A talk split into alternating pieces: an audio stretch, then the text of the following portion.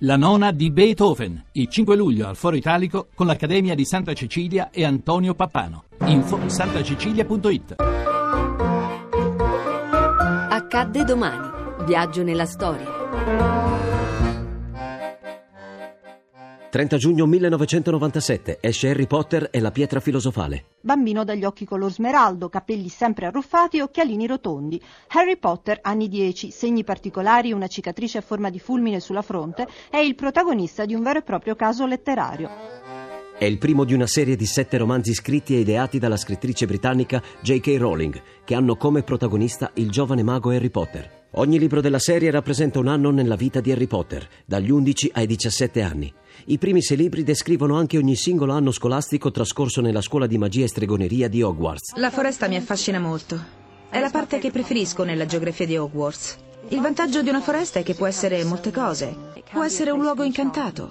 Non è un posto molto frequentato, è un luogo solitario. Ma ha un qualcosa che mi stuzzica, forse perché per noi era un posto dove rifugiarci.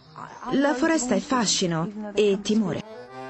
Il romanzo ha riscosso un successo incredibile con quasi 120 milioni di copie vendute nel mondo e ha vinto numerosi premi. Ne è stata tratta una versione cinematografica nel 2001 per la regia di Chris Columbus. In soli dieci anni, 1997-2007, l'intera serie ha venduto circa 450 milioni di copie. I libri sono stati tradotti in 77 lingue, tra cui il latino e il greco antico. La serie di film tratti dalla saga è stata la più remunerativa della storia di Hollywood e l'opera nel suo complesso ha avuto e ha tuttora un impatto fortissimo sulla cultura popolare di tutto il mondo. Il segreto di tanto successo forse è il fatto che nel mondo di Harry la magia non va cercata lontano, è semplicemente il risvolto del grigiore, basta saperla individuare ed amare. J.K. Rowling ebbe l'idea della storia di Harry Potter nel 1990, nel periodo in cui si doveva trasferire a Manchester con il fidanzato durante un viaggio in treno. Le aspettative dei fan più affezionati sono tali che non sono sicura di riuscire ad accontentare tutti. Però io sono molto soddisfatta. La Rowling spedì a varie case editrici le prime bozze. Al secondo tentativo trovò un agente e nel 1996 la Bloomsbury accettò il romanzo pubblicandolo l'anno successivo.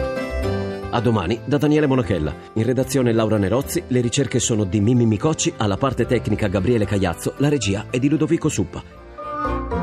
Il podcast e lo streaming sono su radio1.rai.it.